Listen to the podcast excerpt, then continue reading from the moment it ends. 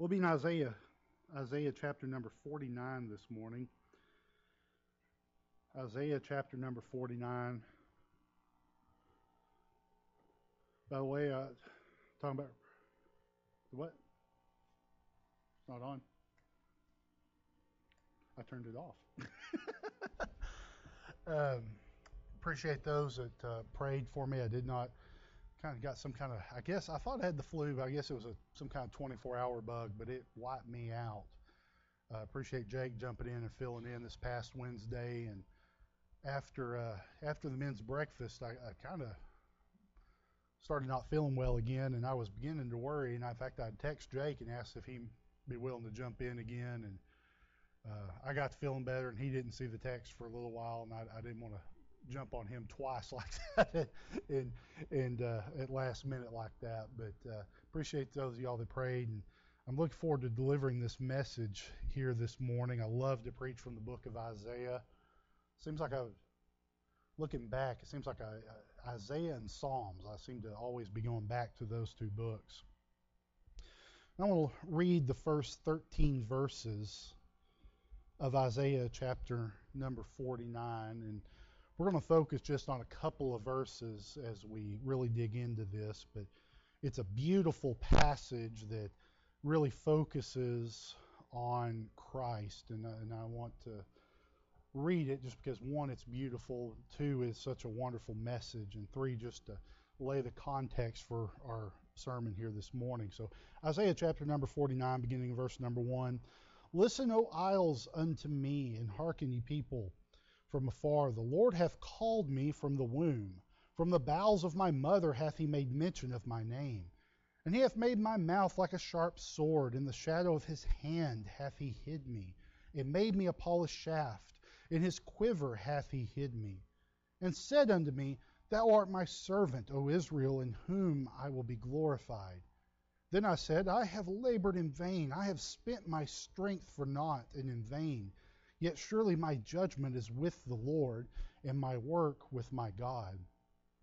And now saith the Lord that formed me from the womb to be his servant, to bring Jacob again to him.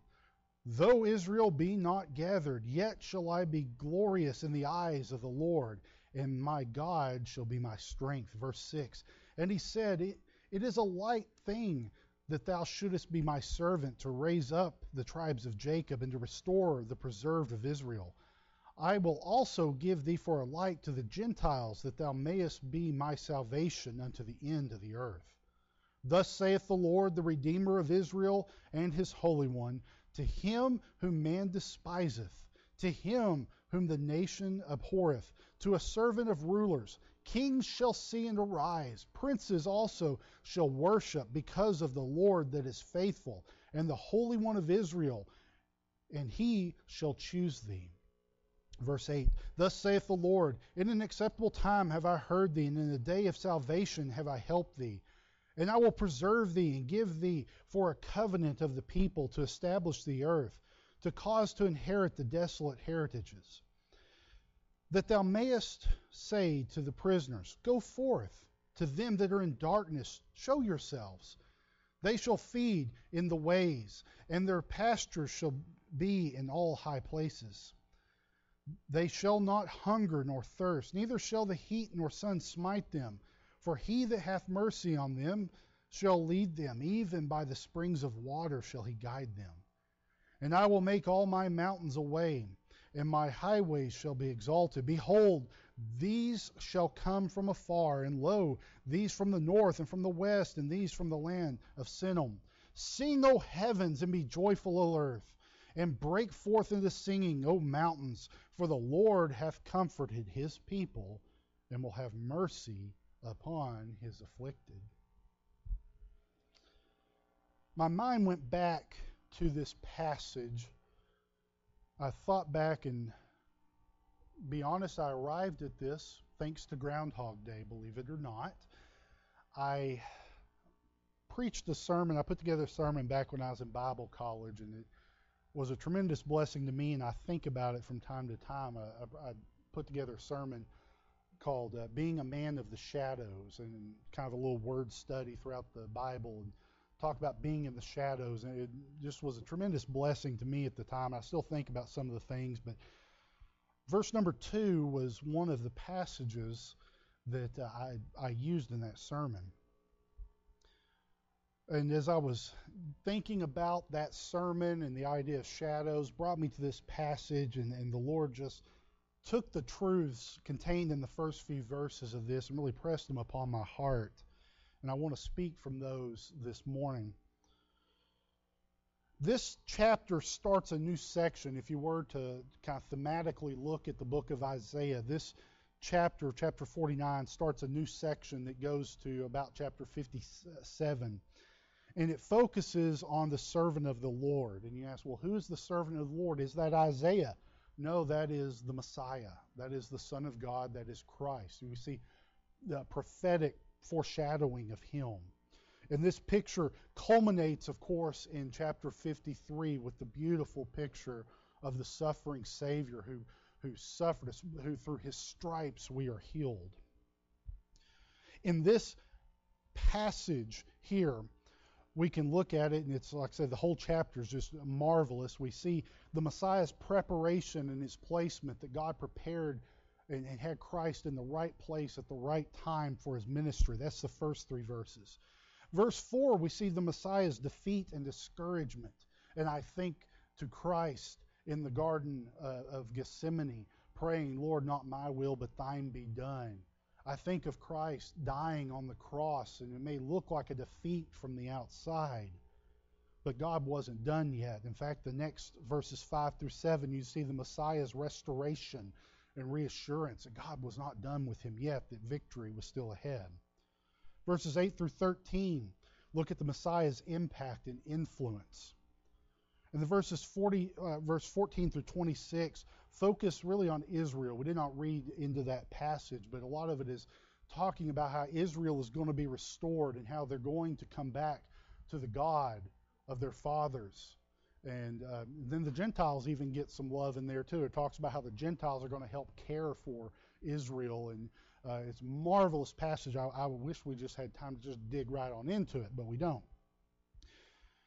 I was thinking there's the glorious themes and topics in this passage, and just Isaiah just rings forth like this. I, I think of Isaiah if it was music, it would be a swelling uh, symphony orchestra. Think of you know Beethoven's Fifth Symphony, something that just stirs your heart when you hear the, the, the tones and the beat and the, the flare of, of, of the trumpets. But I just want to dig in just to a couple of verses here. In fact, verses 1 and 2 for the most part. But before we begin, just a few little primary statements here, foundation to, to lay as we go forward. First off, I am convinced that this passage is primarily about Christ. I'm not going to take that away from this passage. I'm going to make some different applications from it, but this is talking about Christ. In fact, you'll remember it was Philip and the Ethiopian eunuch. What was he reading? He was reading Isaiah. He was reading Isaiah chapter number 53. And he asked, said, Well, who is this talking about? Is this the prophet? Who, who's this talking about? Well, you can look at this, and it's pretty obvious this isn't talking about Isaiah. There's something greater being spoken of here, and the parallels are too great to dismiss between what's written here and then the, the work of the Messiah. And I'll remind you that Christ is our ultimate example. I like to say that Christ is our ultimate example, but He's God. Can we reach that level of perfection? No, we cannot. I think Paul is closer to being what an, an attainable example. If we could just kind of reach the plane that Paul did, I think we'd be doing awful good. But Christ is our ultimate example. In fact, you can find different phrases and, ver- verses in the scripture that talk about that. 1 Peter 2:21 talks about following in his steps. So I'm going to use his example to apply some things to our life here. And I also want to say, in, in some cases, I'm going to word things a little bit differently than I normally do. My my kind of custom is when I preach, and, and, it's a conscious effort on my part. I do not like to preach down to people. Um, I'm, I'm, not some you know great high and mighty spiritual guy up here telling you you wicked evil sinner. You know, might have to do that to Jack every now and then, but not not very often. But uh, I, I, don't like to preach down to people like that. So often when I preach, I, I like to I like to apply because when I'm preaching, I'm preaching number one to myself. You're just kind of getting in on what the Lord's laying on my heart. So it's kind of like that old saying that say, you know, you point your finger at somebody, you got three fingers pointing back at you. When I'm preaching, I'm preaching at myself more than anyone else. So I often will, on purpose, use terms like we and us. I'll say, you know, God wants us to. I won't say God wants you to. To drive home some of the points of this, I'm going to use some more personal language. I'm going to say, you know, you sometimes, but just understand when I say you, I'm part of that too. Okay? I just want you to understand that a little bit. I'm not being over the top in this, but I just want you to understand that. So I want to dig into this, into some things in those first few verses that talk about the Messiah, his preparation. And I've got six different things I want to highlight that talk about God preparing and placing the Messiah for his place of service in the plan of God. And I want to apply those to our lives. So the first thing I want us to see is in verse number one. That is, we see that God calls you. Scripture says, The Lord hath called me from the womb, from the bowels of my mother hath he made mention of my name. By the way, I kind of like that. From before he was born. So similar language in uh, Jeremiah. You didn't just exist once you came out of the womb. You were a person in the womb. Amen. Paul wrote in 2 Timothy chapter 1 verse number 9 that, that God called us with an holy calling, not according to our works, but according to his own purpose in grace. And I was thinking about the idea of calling on God, and oftentimes it seems like we focus on our end, that we call upon God. In the words of Jeremiah, call unto me, and I will answer thee. Or in the Romans, whosoever shall call upon the name of the Lord shall be saved. But I'm afraid we often forget that the first call that took place was from God, that God called us. There was a general call that goes out that all men are sinners and all men must repent and turn to God. There's a personal call that then comes into an individual's heart from the Holy Spirit. John 6:44 says, "No man can come to me except the Father which has sent me draw him." That God has an individual call towards an individual to draw them in. We respond to God's call and call out on Him for salvation, and that's in that process is where salvation takes hold in our heart and in our soul. But God does not simply call us to turn from sin, He calls us toward Him. You got to get that right, okay? You got, to understand. It's a very basic thing. It doesn't just call us to stay pure from sin. He calls us into service and a relationship with Him. And in doing so, He tasks us with a mission. We know the general outline from the Scripture, that we know the commandments of God. We can look at the Ten Commandments. We can look at the Beatitudes. We can look at the letters of Paul. We can see all these wonderful commandments to say, you know, don't lie, tell the truth, Uh, you know, treat others as you want to be treated. All these wonderful commandments and principles in the Scripture. But God has a personal will and a plan He reveals to you alone. And I think we might make light of that too often. We say, well, I'm not called of God. I'm not called to the ministry. I'm not called to this. Kind of the environment I seem to have grown up in, it seemed like, you know, God only called you to go into full time ministry. God only called you to be a pastor or a preacher or a missionary or something like that. And honestly, I felt like that really shortchanges God, especially if God calls you to full term ministry. It's not like you can write yourself a check and be full time. Anyway, we'll, we'll chase that rabbit some other time. But um, you can say, I'm not called to the ministry, I'm not called to the missions, yet He calls each of us to a life of holiness and a life of service. What's your personal call? I, I cannot say.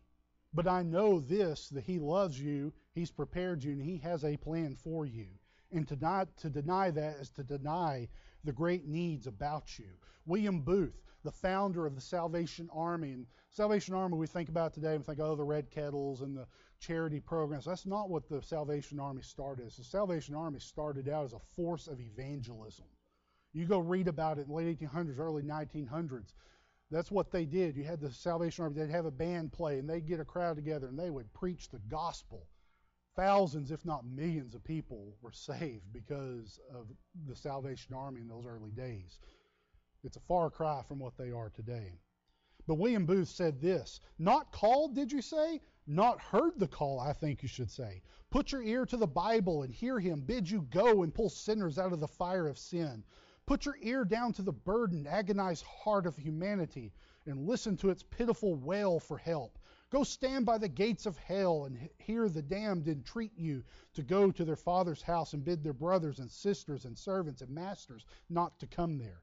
Then look Christ in the face, whose mercy you have professed to obey, and tell him whether or not you will join heart and soul and body and circumstances in the march to publish his mercy to the world. God has called you. The answer the, the question is, will you heed the call? The second thing I want us to look at, God has called us. The next thing we see is that God gives you a message. We see in verse number two, it says, made my, say, made my mouth like a sharp sword. It's wonderful imagery, which for the sake of time I'll speed through this, but what is that talking about? It's not a physical sword, it's the word of God. Ephesians 6:17, the sword of the spirit, which is the word of God. Hebrews 4:12, the word of God is quick and powerful, sharper than any two-edged sword. Revelation 1:16, talking about Christ, says out of his mouth went a sharp two-edged sword. Revelation 2:16 says, "I will fight against them with the sword of my mouth." Revelation 19:15, and out of his mouth goeth a sharp sword; with it he should smite the nations. It's echoed again a few verses later in verse number 21. The scriptures are the weapon that we have been entrusted with. And they're full of commands and principles about how we should communicate with each other. We could we could spend months going through the references just in James alone or just in Proverbs alone. But I want to tell you this, you got to be careful here. It's not sharp or harmful words that attack and wound. The word of God is a sword. But that doesn't mean our words need to be. The truth of God's word is what must be effective, not just our words. You need to make sure that you use that weapon wisely on the targets it was intended for. The truth will wound. It hurts. You ever been in a service where the preacher steps on your toes a little bit? You ever read the scripture and you become convicted? The Holy Spirit presses upon your heart an area in your life that needs attention. But it's sharp enough without adding your own jabs and thrusts to it. What comes out of your mouth? Can someone accuse you of being a Christian? I was uh, a couple summers as a teenager. I worked at a youth camp up in West Virginia, and um, too bad Carrie's not here. She could probably corroborate this story. But uh, they had a, a, uh, basketball camp. It was one of the weeks that they did, and they had kids come in, they coached and did things. Well, my Texas drawl is just awful at times. I know, I love it. But my Texas drawl, um, I had trouble. Some of those Yankees up there, they didn't understand me. They, they, they had trouble understanding me. So I purposely tried during this week. I don't know why, why it popped in my mind, but I said, I'm going to try to talk without an accent. And so I tried to just kind of speak, not British, but you know, but kind of remove the drawl and and some of the things I would do and pronounce words actually correctly. And um, it actually worked a lot better. I was helping run a concession stand uh, there during some of those games, and honestly, people were communicating with me better. That was all fine and good until one of the camp counselors came to me and says, "Hey, where are you from?" I said, "Texas." He said, "Well, I thought by your accent you were from Boston." I said, That's enough of that, no more. I'll take my drawl. I didn't want to be mis- that mistaken identity to happen again, so went back to my drawl. And uh, how's your accent this morning? I'm not talking about a drawl or a twang, but as in the words of Colossians 4 6, let your speech be always with grace, seasoned with salt, that ye may know how ye ought to answer every man. Third, God protects you. Again, from verse number two, in the shadow of his hand hath he hid me. The imagery of Scripture, when you talk about shadows, it can mean a few different things, especially in poetical section like this. It can mean the nearness of something, the valley of the shadow of death. Um, it also can mean protection. It uh, talks about being under the shadow of his wings in, in, in, uh, in Psalms. Uh, in fact, Psalm 17:8, if you just want to cross reference on that. And that's what this verse talks about. I think it's talking about protection and sheltering. We talked at that at length last week as we looked at Psalm 23 and we looked at the great shepherd's protection from the dangers around us, how his rod and his staff comfort us. I don't want to go over the same ground on that again today, but I do want to bring something out as I was studying this and I was consulting some of my you know commentaries and books and, and things on this passage and digging into it. Um, there's a few things that were interesting in those passages, such as in Psalm 23. It talks about you know going through the valley of the shadow of death. It talks about preparing a table in the presence of his enemies. It talks about nearness of danger. Here we don't see that. There's no mention of an enemy. It talks about being hid, protected there.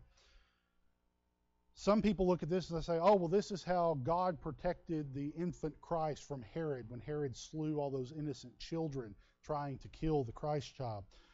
I, I don't think so. I think that's far too specific. This is very general prophecies here that are given. I'm no expert on ancient language, but multiple sources I looked at talking about this wording compared it to a sword that has been sheathed in a scabbard. Is the sword hidden away? Yes, but it's in a case, it's in protection. It's covered, it's hidden, but until it's ready to be drawn and used. So Christ was in the shadows until that day, the banks of the Jordan, where John the Baptist cried out, said, Behold the Lamb of God. And he was revealed. So God does for us. He, he, he prepares, He protects us. And then, in the words of Esther, when such a time as this comes, He wields us as an instrument of His will. Are we protected? Yes, but it is for a purpose. Next, we see that God prepares you. The phrase there made me a polished shaft. I, am no expert on archery. Um, I'm no Robin Hood by any stretch. I, I, don't think I've ever really shot a bow that didn't have a plunger on the end of it. Um, but I was looking last night at, at, uh, and reading into some of the care about uh, the archery equipment. I, I, looked on Cabela's and was looking at the prices of arrows. It's not something you can just do. I mean, you can end up once you buy uh, just at Cabela's prices, which I know that's probably not like Olympic quality or anything like that, but uh, but even those, I mean, once you buy the shafts, shafts are 15 to 13 bucks a piece, and the the the, the arrowheads, broadheads that you put on the end of them, 10 to 18 dollars a piece, and then you you've got the fletchings, the little feather things on the end of it. And so I mean, by the time you get all that added up, you got quite a bit of money invested in that arrow.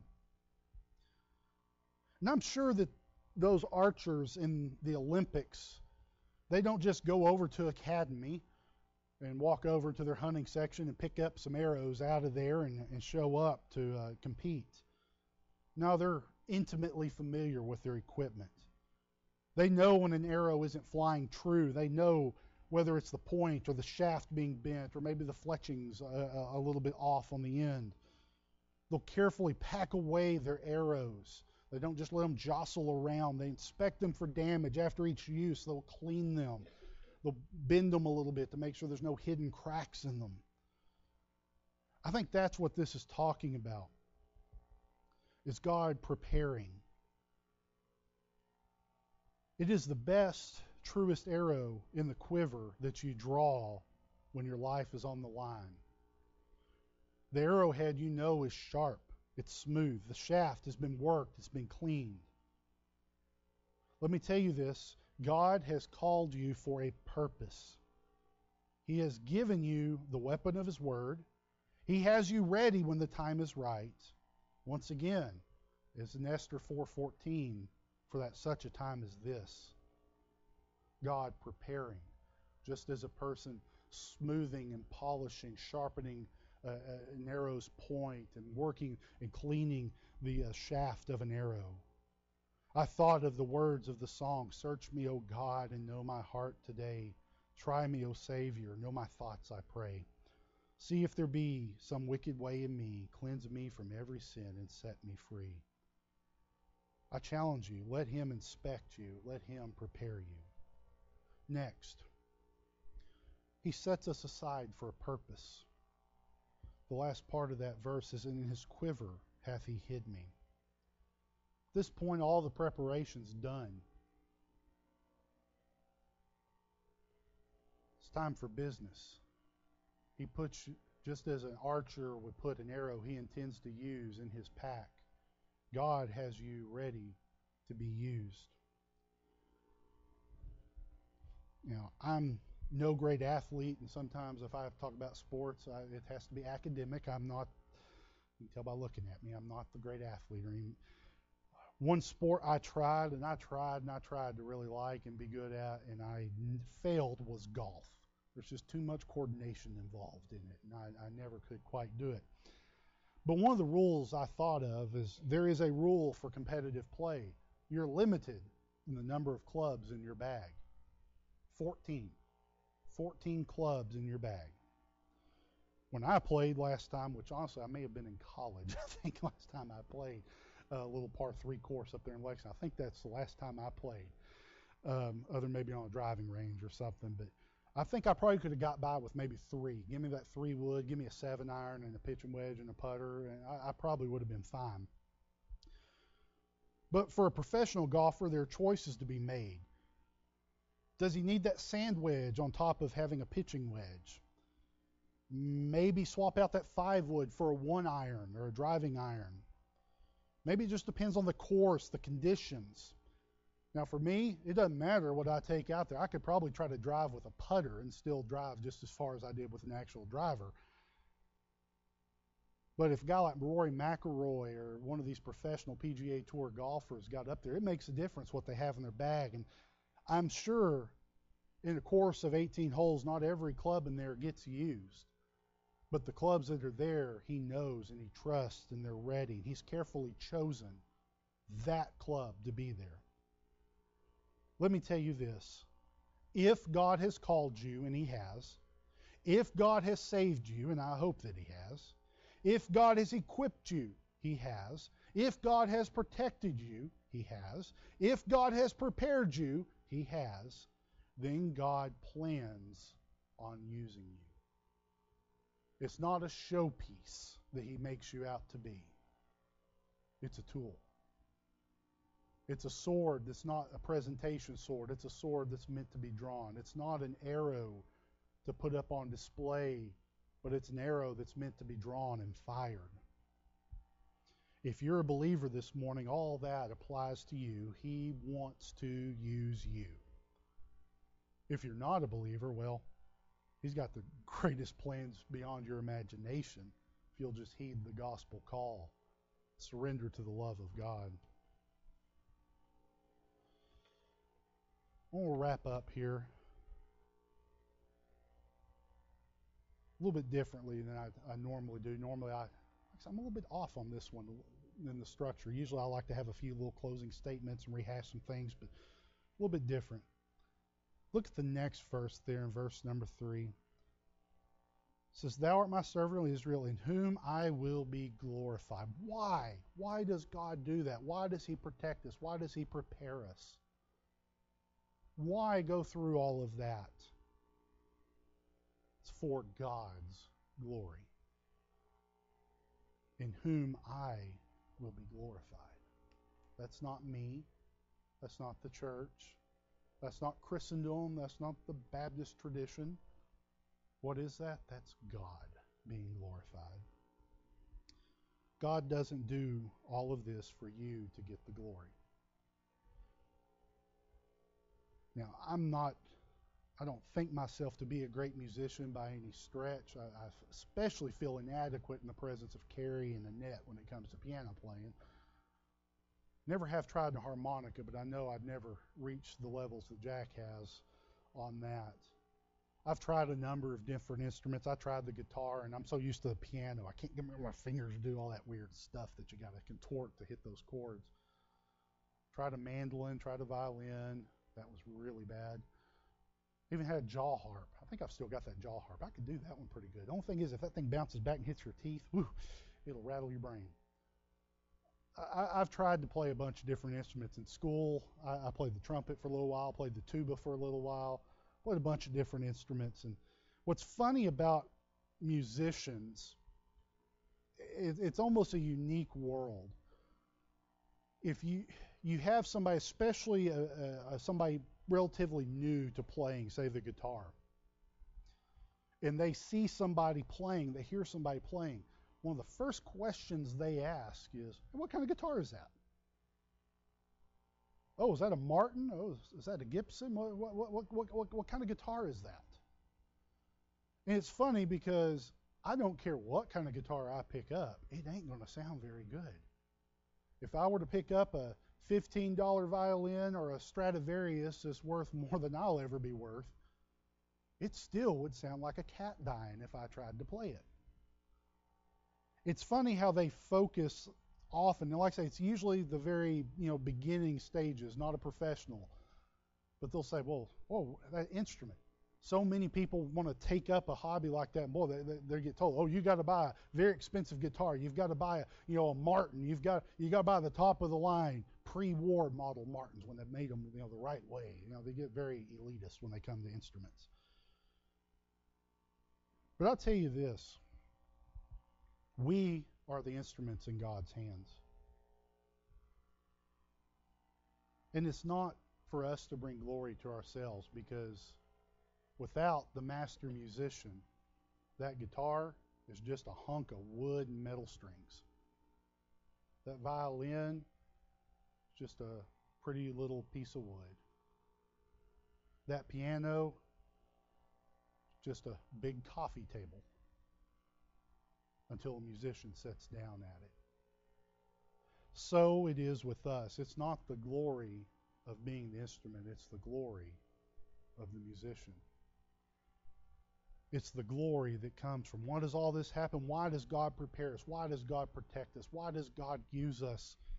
Of all the things in this world He chooses to use, He could send angels. He could come down himself, but he says, I, I want to use you. Why? Because he gets the glory. He gets the glory when he uses us. If the mus- musicians will come, we'll have a short time of invitation, but I remind you, we are but the instruments. If we make no music, no pleasing sound, we don't bring any value until God picks us up and uses us.